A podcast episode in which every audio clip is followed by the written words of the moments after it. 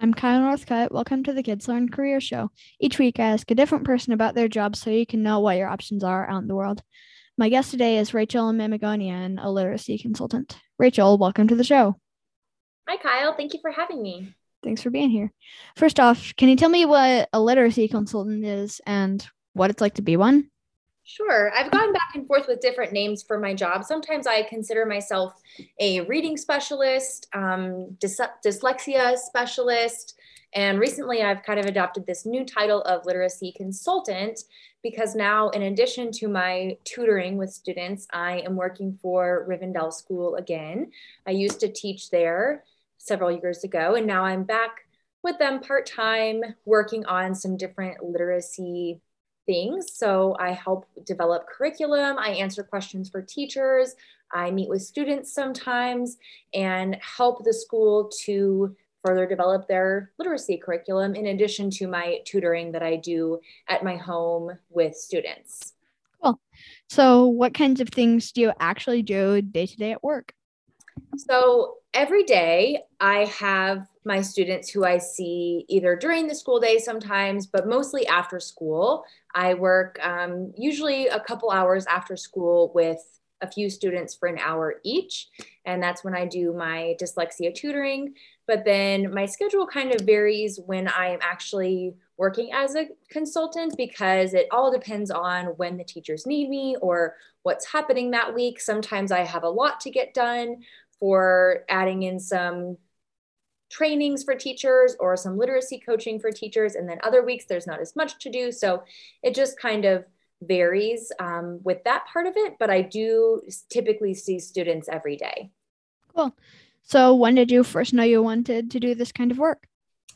I knew when I was in college that I wanted to specialize in teaching reading. I have always worked with kids. My first jobs when I was 15 and 16 was babysitting and then that kind of took on more responsibility with nannying and i worked in a daycare and i knew that i wanted to go to school for teaching. So i went to csu and i got my bachelor's degree in human development and family studies. So i did a lot of work with early childhood then. And that's how i got my teaching certificate. And when i was in those classes in college one of them was how to teach reading as a teacher. And that was my favorite class that I took in college.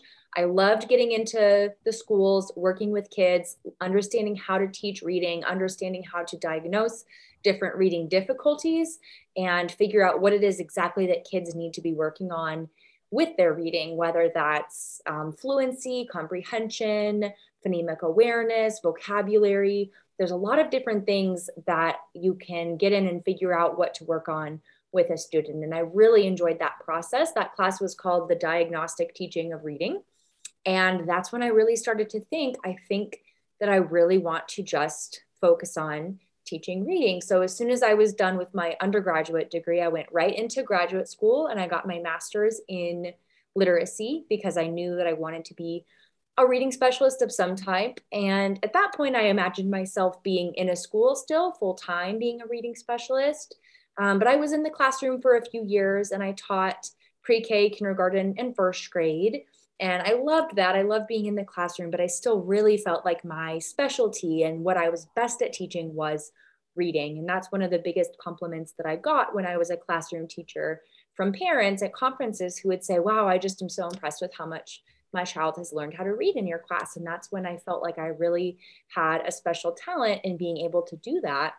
And so I decided to kind of go off and start a tutoring business. Um, and then eventually now doing some consulting and helping teachers teach reading. Cool. So I know you just talked about this a bit, but did you do any other jobs or careers before or other than those? And can you tell us a bit more about the path you took to get here? Mm, I really didn't do anything other than working with kids. That's kind of what I knew I wanted to do from the very beginning. I did work in a restaurant, but it was just for a couple of months. And I decided that was not for me because it was too fast paced and too mm-hmm. stressful. Mm-hmm. And I really did not like that very much. So I didn't last long with that. And that was just when I was student teaching because I wanted to make a little bit of extra money. But mm-hmm. no, other than that, it's always been babysitting and nannying. And then that eventually just turned into teaching and then now specializing in reading. I, I was one of the lucky people who knew very early on in my life exactly what I wanted to do. Mm-hmm. And I'm, I'm glad for that because I know that that's not everybody's path. I know that sometimes people really have to experiment and try lots of different jobs before they find something that's right for them. And that's a great thing too, because that's how you know that you really do love what you've picked. Um, but I've, I've, I've sometimes wondered about other jobs and what I what I might be good at. But I know that I'm in the right field, and and I'm glad that I was able to find what I loved when I was so young because that gives me a long time to be able to do it. Mm-hmm. Yeah. So, what do you like most and least about your job?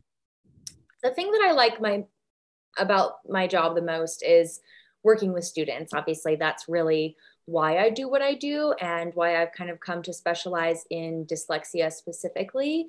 Uh, it's been really interesting for me to work with students who have this learning difference, um, which a lot of people actually have a lot of um, misconceptions about. There's a lot of myths about dyslexia, what it is or what it isn't.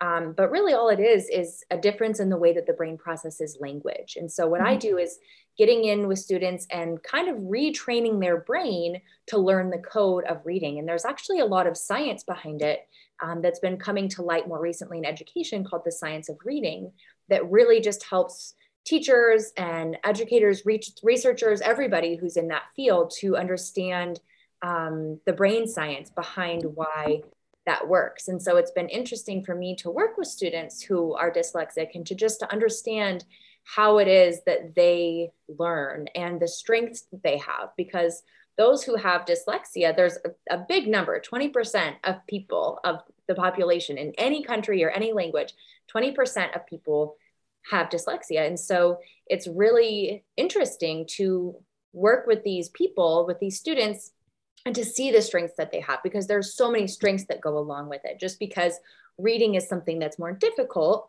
with this learning difference it means that there's a lot of other strengths on the other side of the brain that are actually stronger than most people like being able to solve problems or be creative or have really good people skills um, and it's it's really amazing like visual spatial skills it's really mm-hmm. amazing to see those strengths and to be able to teach kids that they're capable of learning to read and being successful and helping them to find what they're good at along the way. It's it's really great to see kids grow in that way. But then the downfall is that I wish that I could help more kids. Every day I wish that I could help all the kids in the whole world and I wish that I could take on more and more students, but you know, there's only so many hours in the day that I'm able to work with kids and have students and there's a lot of times where I have a waiting list or I have to turn people down and that's the part of my job that I really don't like. I just wish that I could have more hands and more hours and more time to to teach all of the kids but i do the best that i can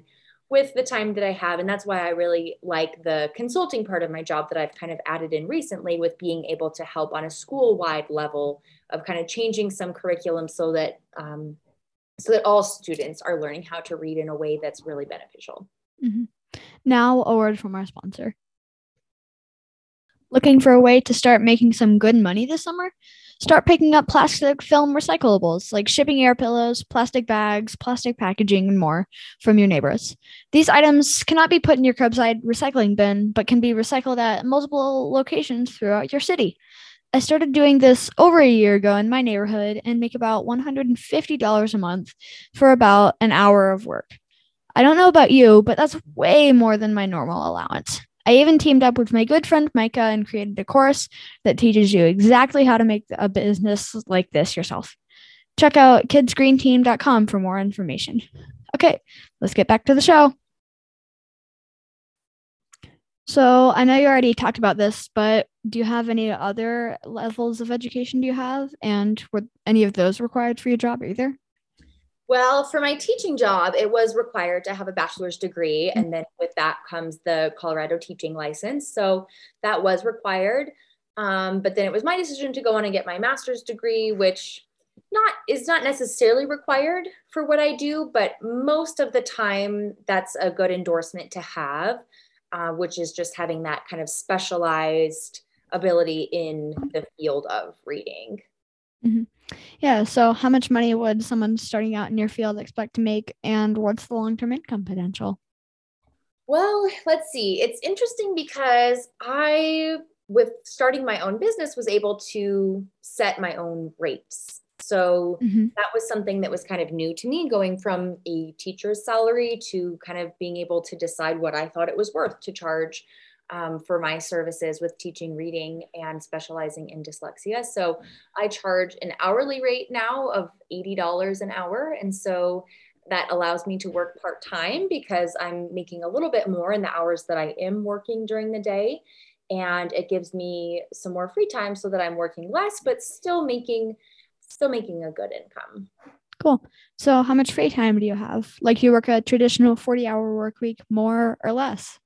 I work quite a bit less than a traditional 40 hour work week. Uh, when I was teaching, it was certainly more than 40 hours a week because it ends up just being extra projects and things that you do after school or before school, and it gets really busy. Um, talking with parents, and uh, the life of a teacher is very busy. So that's something that, even though I loved being in the classroom, it was something that was definitely a big workload.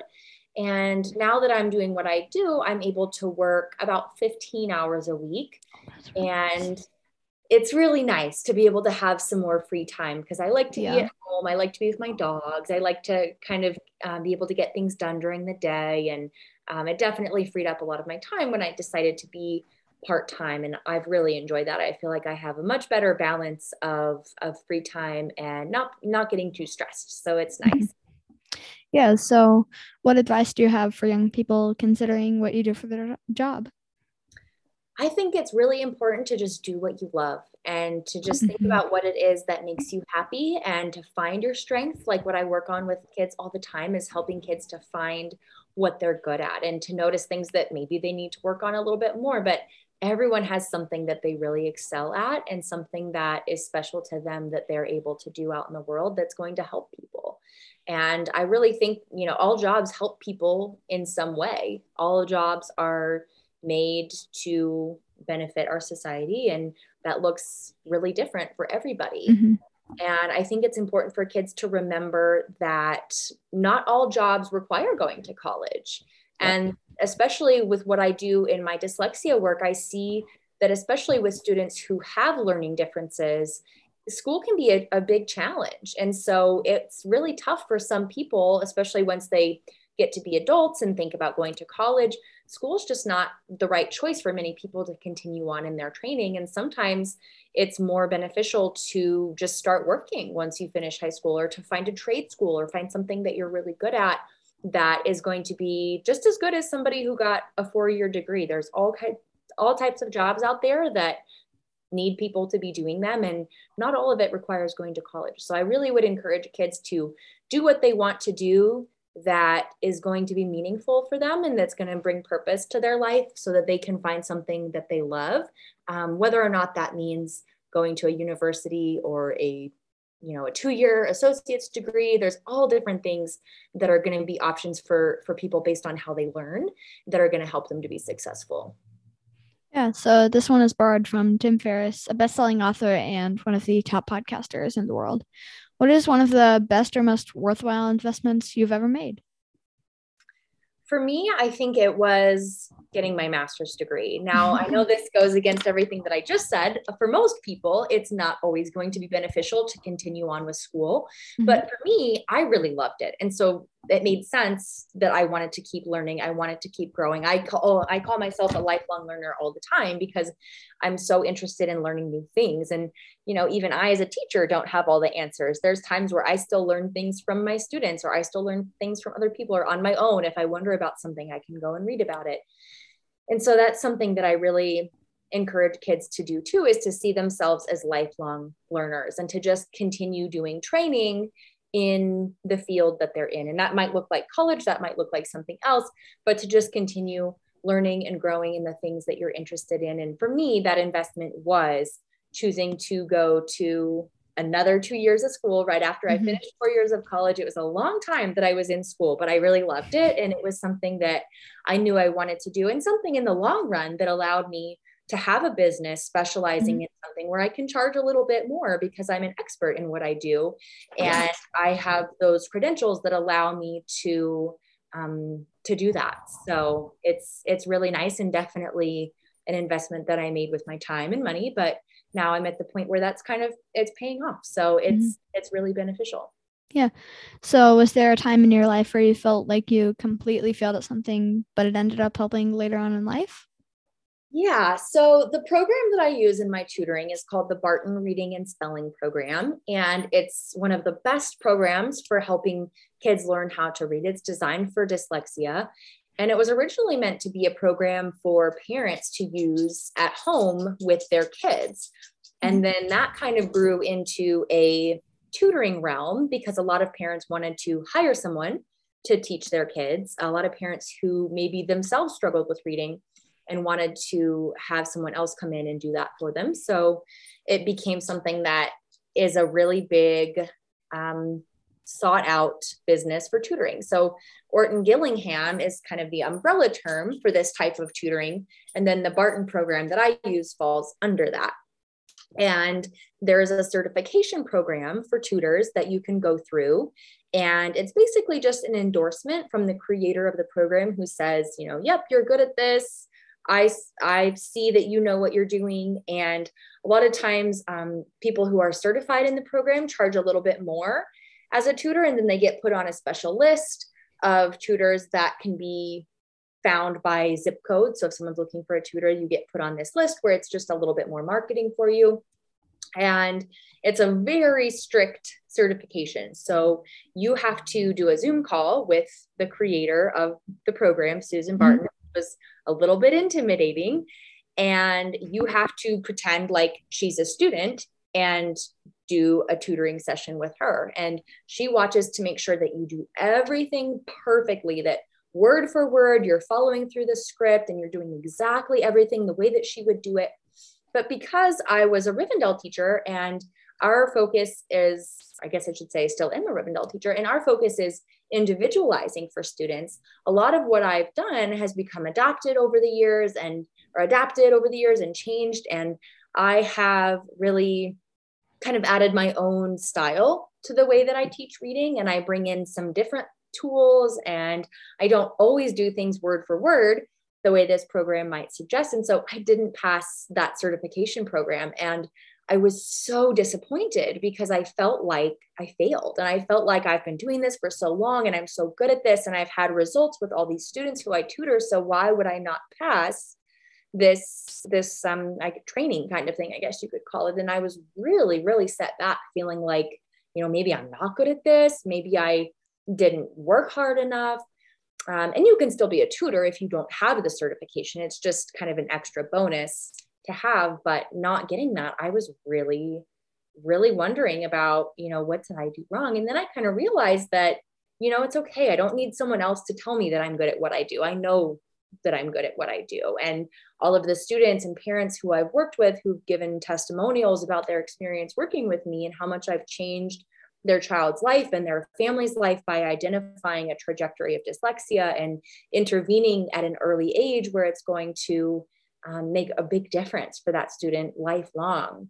Those are the stories that empower me and make me feel like what I do is really important work. And so mm-hmm. I didn't necessarily need this extra endorsement, you know, just something extra to put on my resume or something extra to tell people that I have. Um, I realized I didn't need that and that my confidence could just come from me and knowing that my hard work was good enough and that what I was doing was really important work. Mm-hmm. Yeah. So, was there a person in your life, like a parent, grandparent, teacher, coach, or mentor, that made a huge impact on you? If so, in what way? And would you like to give that person a quick shout out? You know, I think it's more than one person. I think it's every student who I've ever worked with has had an impact on me in some way. Um, every student who I've ever had in my class, every student who I've ever tutored, even students who maybe weren't in my class, but I just saw them around school, um, even kids back from when I was student teaching, I have remembered every student's name and I always get excited to see them, especially as they get older and they still come back to say hi to me. It's really exciting to just see where those kids are at and um, to think about all the memories that I have with them because like I said I'm I'm learning from kids just as much as they're learning from me kids teach me things all the time and it's really cool to see what they know and, and the things that they can share with me and especially um, working with dyslexic students it's really amazing to see just the drive that they have and how they don't give up. Even though mm-hmm. reading is really hard for them, they get past it. And that just shows so much about being motivated and confident and working hard and believing in yourself. And it really is so cool for me to see every single day that these kids just keep going, even though this is really tough. And that's something that um, really inspires me. So yeah, to answer your question, it's it's lots of people, lots of kids, all the mm-hmm. students who I've ever worked with have been um, very in, impactful for me. Yeah. So knowing what you know now, would you have done anything differently growing up? Hmm. I don't think so. I think, you know, like I said, I'm I'm fortunate that I found my path young and that I was able to get right into what I loved and and start working and mm-hmm. being with kids. Uh, there's times where I still kind of wonder, you know, maybe I could have been a nurse or maybe I could have done this. Um, but I, I think I really am happy with the way my path led me and where I am today and a lot of hard work and being determined. But, you know, I'm at the point now where it's cool to look back and see how far I've come. And I'm excited to help other kids or to help kids do the same thing with their life. Yeah. So, what's the best advice you have for young people who want to be successful in life and in their work? I think my best advice is to just do what you love. Find what you love, find what you feel is going to make a difference, what makes you feel good, what can help the people around you. And at the end of the day, finding something that doesn't feel like work, something that's really fun and something you enjoy and something that you can see yourself doing for a long time. Mm-hmm. Yeah. Awesome. Thanks, Rachel. Now it's time for the joke of the day. What falls in winter but never gets hurt? Hmm. I don't know. Kyle, tell me what it is. Snow. Oh, that's a good one. Thanks. Thanks again for joining us on the Kids Learn Career Show. Don't forget to subscribe to the show and tell your friends. See you next time.